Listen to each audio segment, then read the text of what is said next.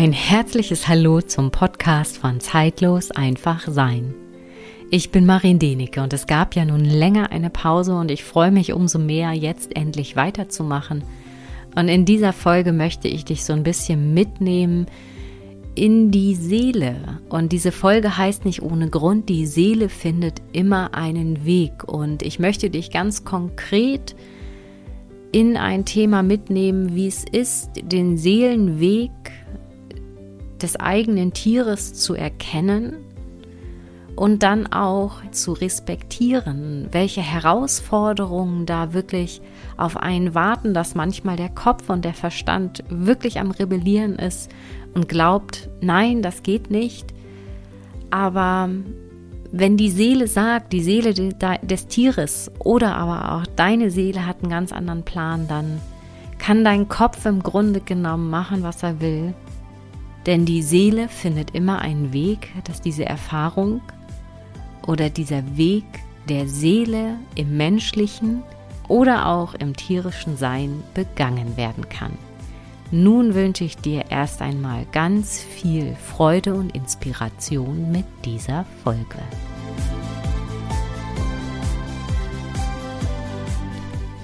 Schön, dass du heute wieder dabei bist und wenn du neu bist, sage ich herzlich willkommen.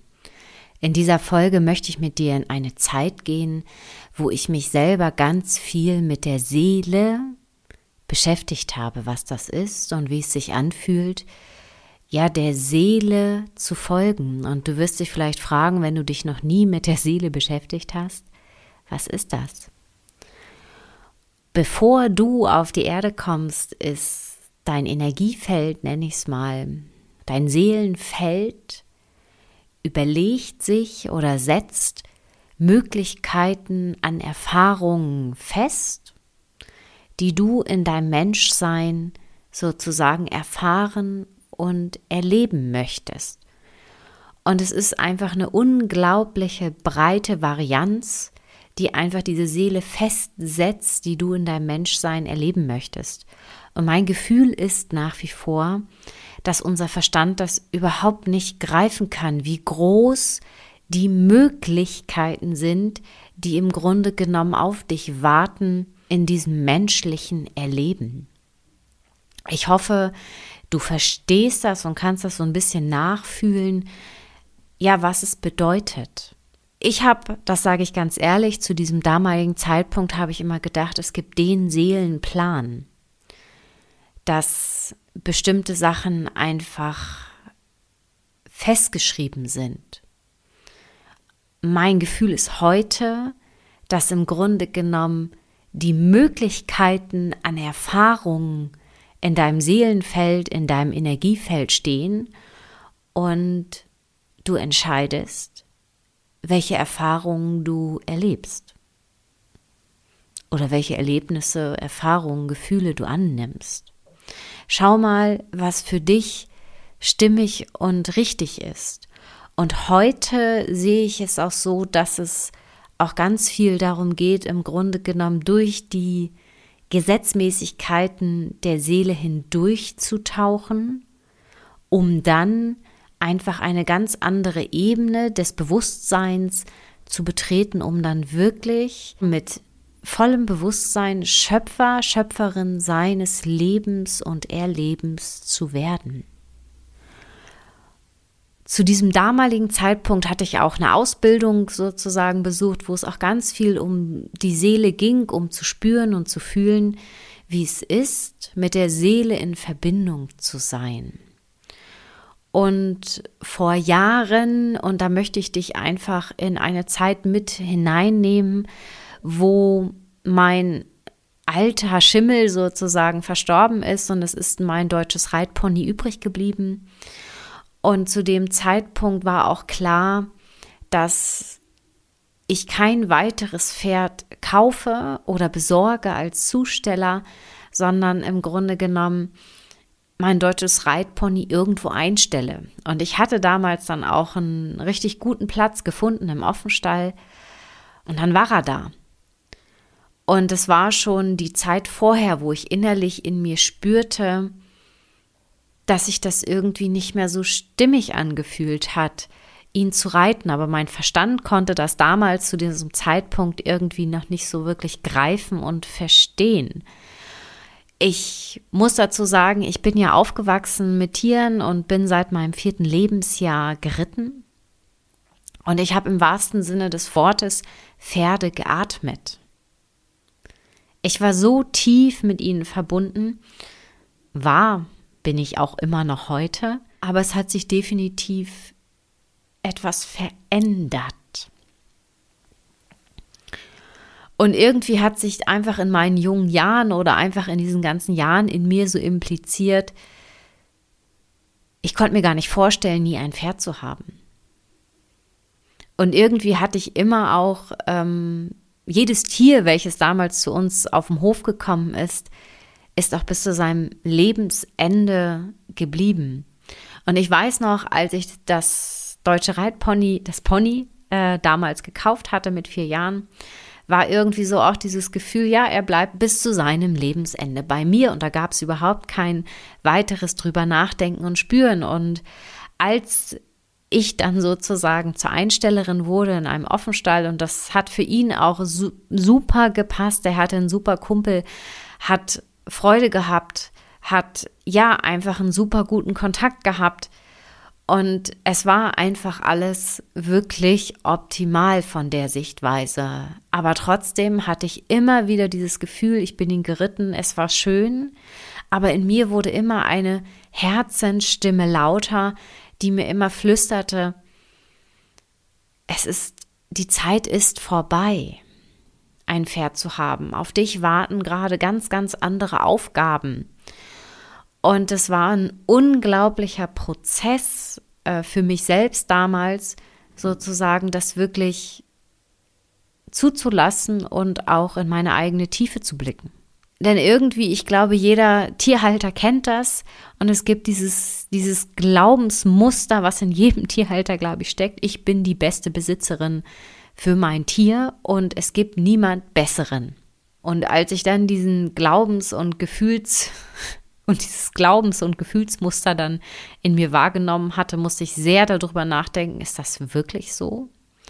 Ist das fair für mein Pferd, im Grunde genommen, wenn ich bei ihm bin und ich bin nicht hundertprozentig ehrlich, und da ich ja selbst energetisch arbeite und mit den, ja, mit den Tierhaltern, die zu mir kommen, mit ihren Tieren ja auch nie etwas anderes sage, dass die Gefühle kannst du vor deinem Tier nicht verstecken. Und so war es bei mir genauso. Und ich spürte einfach, es ging nicht mehr. Und dann habe ich mich irgendwann einfach wirklich zu meinem Pony gesetzt und ihm gesagt, ja, du nimmst es richtig wahr, du spürst es, dass ich das Gefühl habe, die Zeit, ein Pferd zu haben und zu reiten, ist vorbei. Und es hat mich auf der einen Seite echt traurig gestimmt, weil es ist einfach ein Abschied. Und dann gleichzeitig, als ich das mir eingestanden hatte, mein deutsches Reitpony war zu dem Zeitpunkt 21 Jahre alt. Der war aber topfit, sah nicht aus wie 21. Kam natürlich auch bei mir zu dem Zeitpunkt sofort wieder irgendwelche Muster hoch in Sachen, du kannst kein 21 Jahre altes Pferd verkaufen, verschenken oder einfach weitergehen. Das geht nicht. Und dann fing ich wirklich in mich hinein zu spüren und nachzufühlen. Und dann habe ich auch ganz klar mit meinem Pony bin ich in Zwiesprache gegangen und habe ihm gesagt, du, ich schaffe das so nicht mehr. Ich merke, ich muss etwas anderes tun. Ich brauche Raum für etwas anderes in meinem Alltag, in meinem Leben, weil mein Herz es mir sagt. Und sagte ihm dann ganz klar, möchtest du bei mir bleiben oder möchtest du jetzt ins Rentenalter übergehen. Also das war wirklich das, was ich ihm auch so ganz klar gesagt und auch gezeigt habe. Und er hat mir auch ganz klar dann die Antwort gegeben, also ins Rentenalter möchte ich nicht, ich möchte Spaß haben. Ich möchte in Verbindung sein und in Verbindung gehen. Und das war der Moment, wo ich dann wirklich auch schweren Herzens mich auf die Suche begeben habe nach einem Menschen für mein Pferd. weil ich immer mehr gespürt habe, es wäre absolut egoistisch von mir, ihn zu behalten und zu sagen, niemand anders kann mit diesem Pferd umgehen oder ich bin die beste Besitzerin der Welt in dem Sinne. Und ich habe einfach gespürt und gemerkt, ich möchte ihm das ermöglichen, diese Erfahrung. Ja, und dann fing ich an, sozusagen langsam die Fühler auszustrecken. Und natürlich hatte ich während dieser ganzen Phase auch wirklich Zweifel und habe gedacht, oh, mache ich hier das Richtige? Ist das wirklich richtig, was ich hier tue? Und ich hatte erst wirklich so eine Liste im Kopf, wie die zukünftige Besitzerin meines Ponys sein sollte. Und natürlich hat sich da niemand gemeldet, weil ich im Grunde genommen eine zweite Maren gesucht habe. Und nachdem ich das dann geschnallt habe und ich gemerkt habe, nee, das passt überhaupt nicht. Er möchte wahrscheinlich, so hat es sich auch angefühlt, einfach eine ganz andere Erfahrung machen. Und es geht nicht darum, eine zweite Maren zu finden, sondern es geht schlicht und einfach darum, eine Person zu finden, die ihn liebt und wo er auch sein Herz öffnet und sagt, zu dieser Person möchte ich. Und nachdem ich all meine, ja, Gedanken, Vorstellungen wirklich losgelassen habe, diesen Freiraum geschaffen habe, hat sich dann ein Raum geöffnet. Und genau dann hat sich auch eine Person gemeldet, die auf den ersten Blick vollkommen unpassend war. Also für mich, also überhaupt nicht Maren. Reitanfängerin, ähm, ganz anderer Menschentyp als ich. Ja, und die Frau ist gekommen und es war unglaublich. Sie hat sich auf mein Pony gesetzt. Und es war für mich total krass zu sehen, was in diesem Moment bei ihm geschehen ist. Er kriegte große leuchtende Augen ich spürte, sein Herz geht auf, sie da oben fing an zu strahlen, als sie auf ihm saß. Und ich spürte, okay, sie soll es wirklich sein. Und ich muss wirklich sagen, mein Kopf rebellierte in dem Moment unendlich. Also es kam so viel, ja, Bedingungen und Argumente in mir hoch, warum ich das nicht machen könnte. Natürlich haben dann auch wirklich Gespräche stattgefunden. Ich habe mit der Frau natürlich viel gesprochen, was so ein bisschen natürlich die Bedingungen sind. Es gab einen Schutzvertrag und über die ganzen Jahre ist der Kontakt schon geblieben, nicht so unglaublich intensiv, aber er ist einfach geblieben. Und ich weiß noch, und nachdem die Frau weg war, habe ich wirklich meinen Pony gefragt, in ihn hineingespürt, habe gesagt, möchtest du wirklich zu dieser Frau gehen? Und er hat mir ganz klar gesagt, ja. Und das Spannende war, sie, die beiden haben eine völlig andere Verbindung gehabt. Und das habe ich in dem Moment schon gesehen, als sie ihn geritten ist. Die beiden haben völlig anderen Auftrag miteinander in der Verbindung zwischen ihm und mir war es ganz viel so, dass ich, und das habe ich im Nachhinein auch ganz viel verstanden, ich habe ihn fast mehr beschützt. Weil immer, wenn, ähm, wenn es ihm nicht gut ging, wusste ich es im Endeffekt schon zwei Tage vorher. Und wir waren halt einfach schon echt ein cooles Team. Also das war ohne Worte. Und deswegen ist es mir auch so schwer gefallen, das einfach mir einzugestehen. Aber er war einfach auch jemand, der total offen ist, immer auf andere Menschen und andere Tiere ganz freundlich und offen wirklich zugegangen ist. Und ich habe ihn dann wirklich auch dieses gefragt, möchte er zu, diesem, zu dieser Frau? Und er hat ja wirklich Ja gesagt. Und es gab ja dann auch diese Gespräche, wie ich es auch schon sagte, einen Schutzvertrag und eben auch, was ich mir für ihn wünsche an Haltung, an was für eine Haltung im Offenstall, eben ähm, eine angepasste Fütterung, weil deutsches Reitpony, aber leider so vom, vom Fressen her so ein bisschen wie ein Shetland Pony. Also permanent auf Futtersuche im wahrsten Sinne des Wortes. Und ich hatte mit ihm immer so ein bisschen ein paar Problematiken, ihn wirklich schlank zu halten, weil einfach die Weidezeiten teilweise zu lang waren. Aber wir haben es gemanagt gekriegt und ich spürte einfach, bei dieser Frau fühlte er sich wohl. Und was ich dann aber auch gemacht habe, als es dann klar war, dass er ähm, dorthin geht und die Frau hat dreieinhalb Stunden weit weg von mir gewohnt, was ich glaube auch sehr passend und gut war, weil es geht ja dann auch darum, das Tier wirklich zu entlassen und loszulassen und seinen Weg zu gehen. Und ich für mich hab, bin mit ihm in Verbindung gegangen und habe ihm wirklich auch gesagt, du, wenn irgendwann du etwas von mir benötigst oder brauchst, dann darfst du dich melden. Also das war so eine Verabredung zwischen ihm und mir. Und gleichzeitig war auch noch in mir so dieses, wenn du deinen letzten Weg gehst, also auf die Zielgerade deines Lebens abbiegst und du möchtest deinen Lebensabend hier bei uns verbringen in auf der Wiese mit irgendeinem Kumpel, den ich dann besorgen würde, dann würde ich das auf jeden Fall machen und dich wieder zurückholen. Also das war etwas, was ich wirklich in dem Moment in diesen Äther gegeben habe. Und ich spürte einfach, dass es Zeit war, dass er geht.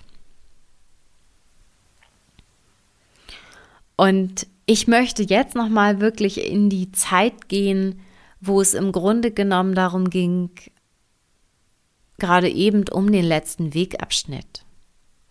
Und in der Zeit, also der Kontakt zu der neuen Tierhalterin ist auch geblieben. Sporadisch, wenn irgendwas war, hat sie sich gemeldet oder ich hatte, das ist auch eine wunderbare Geschichte zum Beispiel. Ich hatte eine Zeit lang ähm, beste Geschichte. Ich habe eine Nacht von ihm geträumt und er stand in einem völlig neuen Stall und er sagte und zeigte mir seine Hufe und, und sagte dann, guck mal, Marien, ich habe neue Füße, ich bin viel größer geworden, ich bin viel geerdeter geworden. Und das war ein total krasser Traum. Und dieser Traum ließ mich dann nicht mehr in Ruhe. Und ich nahm dann wirklich, ich glaube, eine Woche, zehn Tage später wirklich Kontakt auf, schrieb der Frau eine Nachricht und fragte, Mensch, wie geht's euch? Ich wollte einfach mal nachfragen. Und dann schrieb sie mir, ja, dass sie vergessen hat, mir Bescheid zu sagen, dass sie den Stall gewechselt haben und ähm, ja, ihm geht's gut. Schickte mir ein Foto und dann sah ich es halt einfach nochmal schwarz auf weiß und habe gedacht, danke. Danke, dass du mir Bescheid sagst. Und da hat er mir wirklich im Traum Bescheid gegeben, ja, dass er umgezogen ist und dass er sich weiterentwickelt hat. Und das war einfach ein wunderschönes Gefühl. Oder auch, ähm, wie soll ich sagen, eine andere Situation, wo ich dann auch, ich glaube, das war irgendein Frühling, ich das Gefühl hatte, ich hatte ihn ganz viel im Kopf. Ich habe nicht von ihm geträumt und hatte irgendwie so diesen Impuls, ach, ich, ich muss irgendwie in die Richtung fahren, um ihn zu besuchen. Und spannenderweise, als ich dann dort war, gab es da Probleme mit dem Stall die hatten kein gutes Futter. Er hatte echt an Gewicht verloren. Ich war zu dem Zeitpunkt so ein bisschen, ja, kurz geschockt. Aber ähm, das Gute war, ich war da, habe ihn gesehen, er hat mich gerufen, also er hat mich im wahrsten Sinne des Wortes wirklich gerufen. Und die sind den Tag danach, also sie, die Frau hat wirklich innerhalb eines Tages dann auch den Stall gewechselt. Also im Grunde genommen, dass ich dorthin gefahren bin, war wie so ein Katalysator. Und der hat sich super schnell wieder erholt. Also das war unglaublich, was da alles so eins ins andere ja gegriffen hat. Und so dann also die sind nach wie vor geritten, hatten ihren Spaß und ihre Freude. Und ich muss auch dazu sagen, ich habe das nie wirklich, ja, bewusst der Tierhalterin kommuniziert auch, was ich mache, weil mir auch ehrlich gesagt wichtig war, dass die beiden ihren eigenen Weg gehen und auch wirklich finden. Ich glaube, es gibt nichts Schlimmeres als jemand, ähm, wenn einer das Pferd abgibt und im Endeffekt einmal in der Woche bei der neuen Besitzerin auf der, ja, auf der Türschwelle steht und sagt, du musst das jetzt so und so machen, weil ich habe das immer so und so gemacht. Und ähm, das war für mich einfach überhaupt nicht stimmig. Und ich habe in der Zeit dann auch einfach gemerkt, ja, ich habe ihn losgelassen, aber ein Teil von mir auch nicht. Und ich habe gespürt, auch wenn ich nicht jeden Tag von dem Foto kriege oder ne, mal ein paar Monate nichts gehört und dann habe ich ein Foto bekommen. Egal, was hier irdisch passiert ist, wir waren trotzdem die ganze Zeit ganz tief verbunden. Und das berührt mich heute noch so. Weil immer, und ich habe ihm wirklich, bevor er gegangen ist, also ähm, zu der neuen Tierhalterin, so muss ich es besser differenzieren, habe ich ihm wirklich gesagt, wenn er etwas braucht, dann soll er sich bitte melden.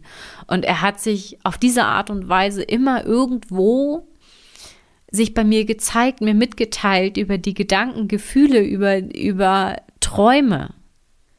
Ich habe ihn kommen lassen im wahrsten Sinne des Wortes zu mir und ich habe nicht bewusst permanent den Kontakt gesucht, weil ich gespürt habe, es ist gut.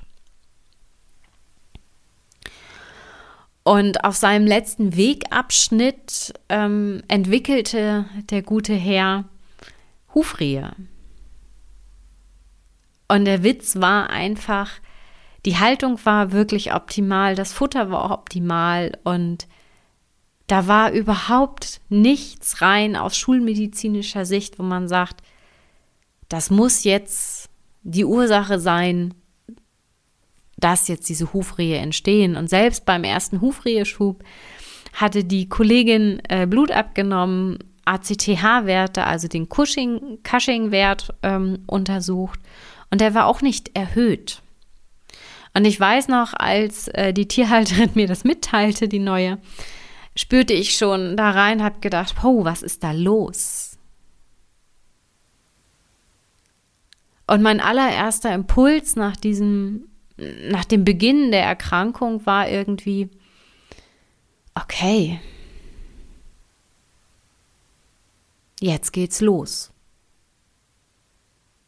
Und mein nächster Gedanke war dann so, okay, wenn sie jetzt nichts finden, der wird in vier Wochen nochmal einen Hufreheschub haben. Und manchmal bin ich ehrlich gesagt mir dann auch selbst unheimlich. Und genau vier Wochen später bekam er den nächsten Hufreheschub.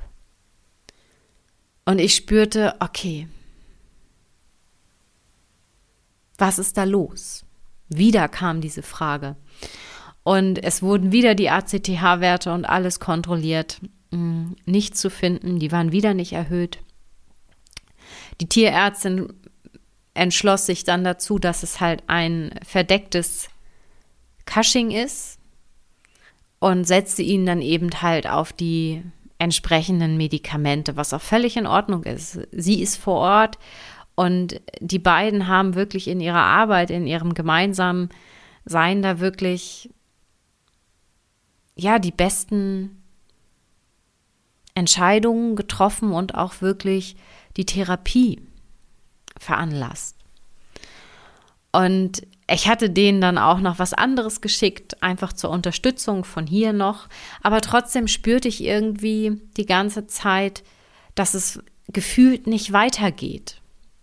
Und dann kam in mir auch wieder wirklich dieses, dieses alte Versprechen nach oben, was ich ihm wirklich gegeben habe zu dem Zeitpunkt, bevor er gegangen ist zu ihr. Dass ich ihn wiederholen würde wenn er seinen letzten Lebensabend wirklich hier bei mir verbringen wollen würde.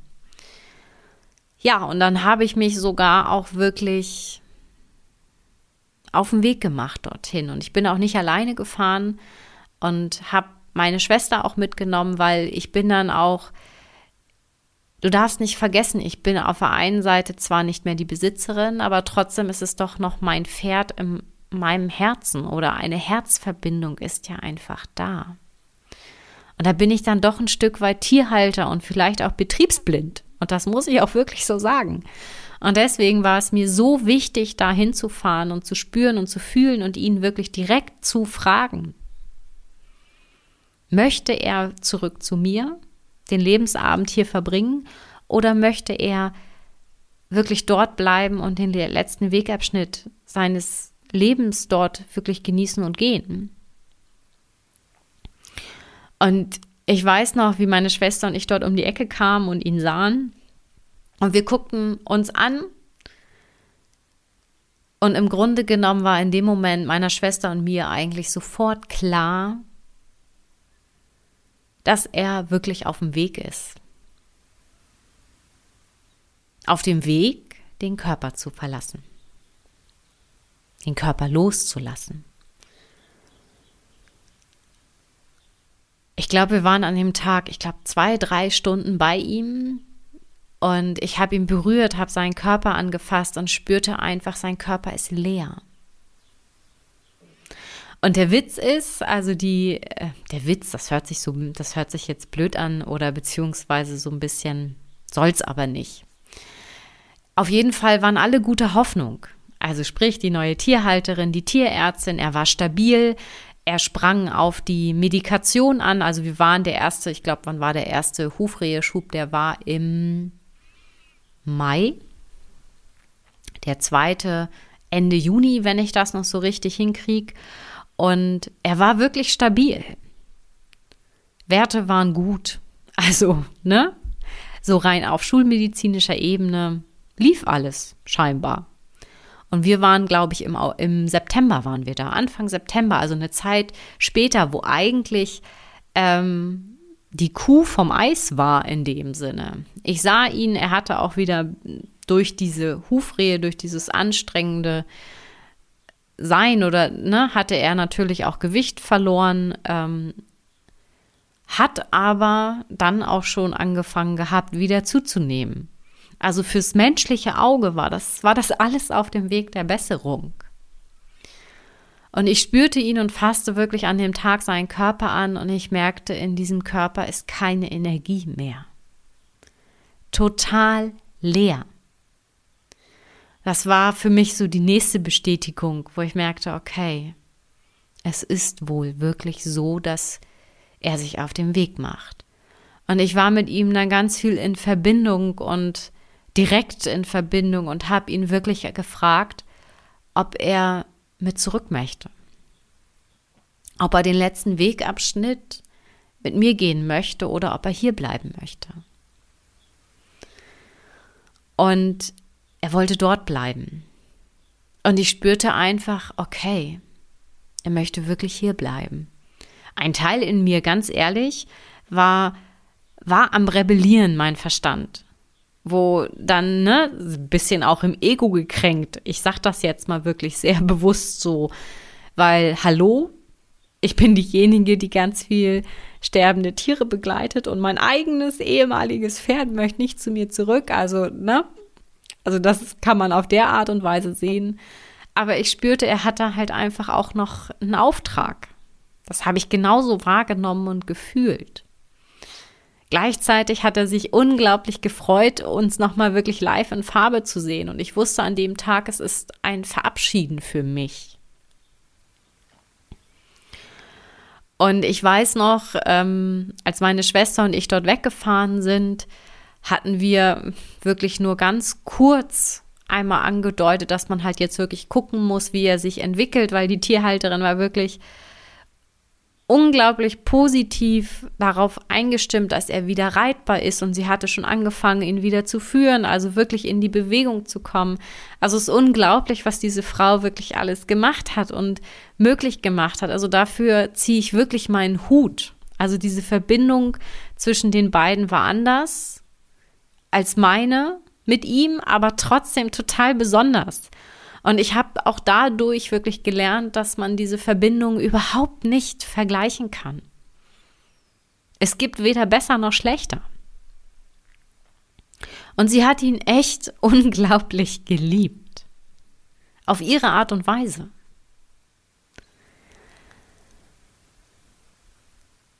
Und ja, wir sprachen das an, dass man jetzt wirklich gucken muss, wie er, wie er sich entwickelt. Für sie war aber klar, dass der ja wieder wirklich reitbar wird und geritten wird. Für mich war in dem Moment einfach klar, die Seele möchte gehen. Und dann kommt man natürlich, oder ich kam in dem Moment auch wirklich in eine Zwickmühle und habe dann wirklich in mich hineingespürt, in ihn und habe für mich auch gefragt, ist es hier an der Zeit, etwas zu sagen? Und ich spürte ganz klar ein Nein. Ich hatte zu schweigen, in die Stille zu gehen und ihn schlicht und einfach im respektvollen Abstand ihn seinen Weg gehen zu lassen. Und ganz ehrlich, das war schwer.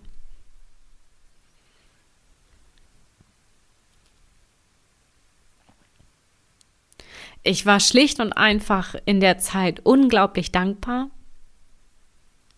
dass der 16 Jahre bei mir war was ich alles gelernt habe, was wir gemeinsam beide erlebt hatten. Und gleichzeitig spürte ich auch, es ist sein Weg und seine Entscheidung, den Weg so zu Ende zu gehen, wie er das möchte. Und das kann wirklich nur ein Tierhalter nachfühlen, nachempfinden, wer wirklich spürt, wie sich seine Seele anfühlt oder wo das Herz, die Seele einen hinzieht. Und ich weiß noch, und wir, wir sind nach Hause gefahren und meine Schwester sagte dann, wie wird er denn den, den Ausstieg aus diesem Leben schaffen? Und meine Antwort war, du hast es doch jetzt schon gesehen. Manchmal produziert eine Seele eine Krankheit damit der Körper losgelassen werden kann, weil vielleicht auch einfach das Umfeld es benötigt und braucht. Und ich sagte in dem Moment, mich persönlich würde es sich nicht wundern, die Seele produziert irgendwann eine Kolik, sodass er ganz schnell den Körper verlassen muss. Und du kannst mir wirklich glauben, ähm, das hat drei Monate gedauert. Also der war in den, nachdem wir da waren, hat er noch drei Monate gelebt. Und ich muss ganz ehrlich sagen, in diesen drei Monaten, ich habe in Liebe an ihn gedacht und habe immer innerlich auch ähm, zu ihm geschickt, im wahrsten Sinne des Wortes, geh deinen Weg und das ist in Ordnung. Ich respektiere ihn,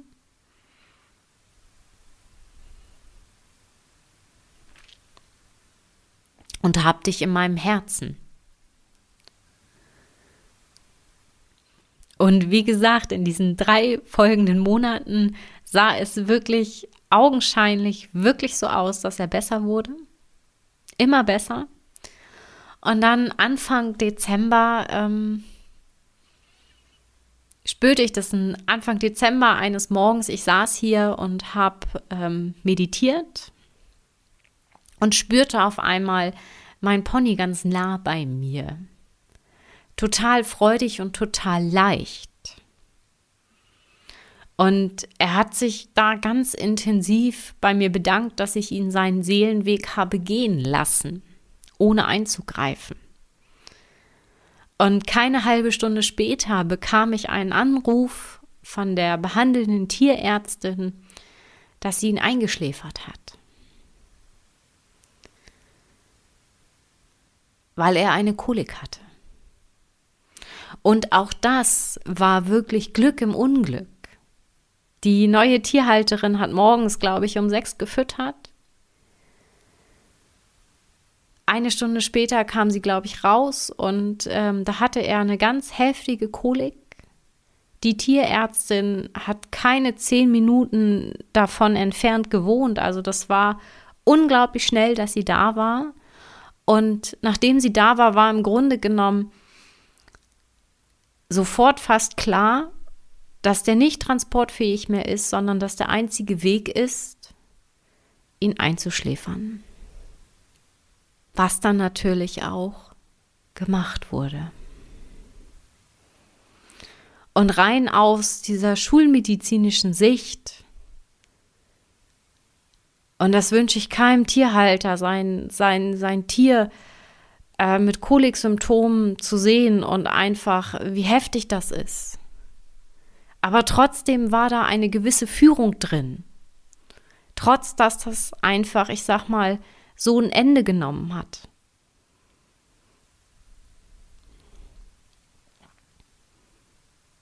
Alles geschah unglaublich schnell.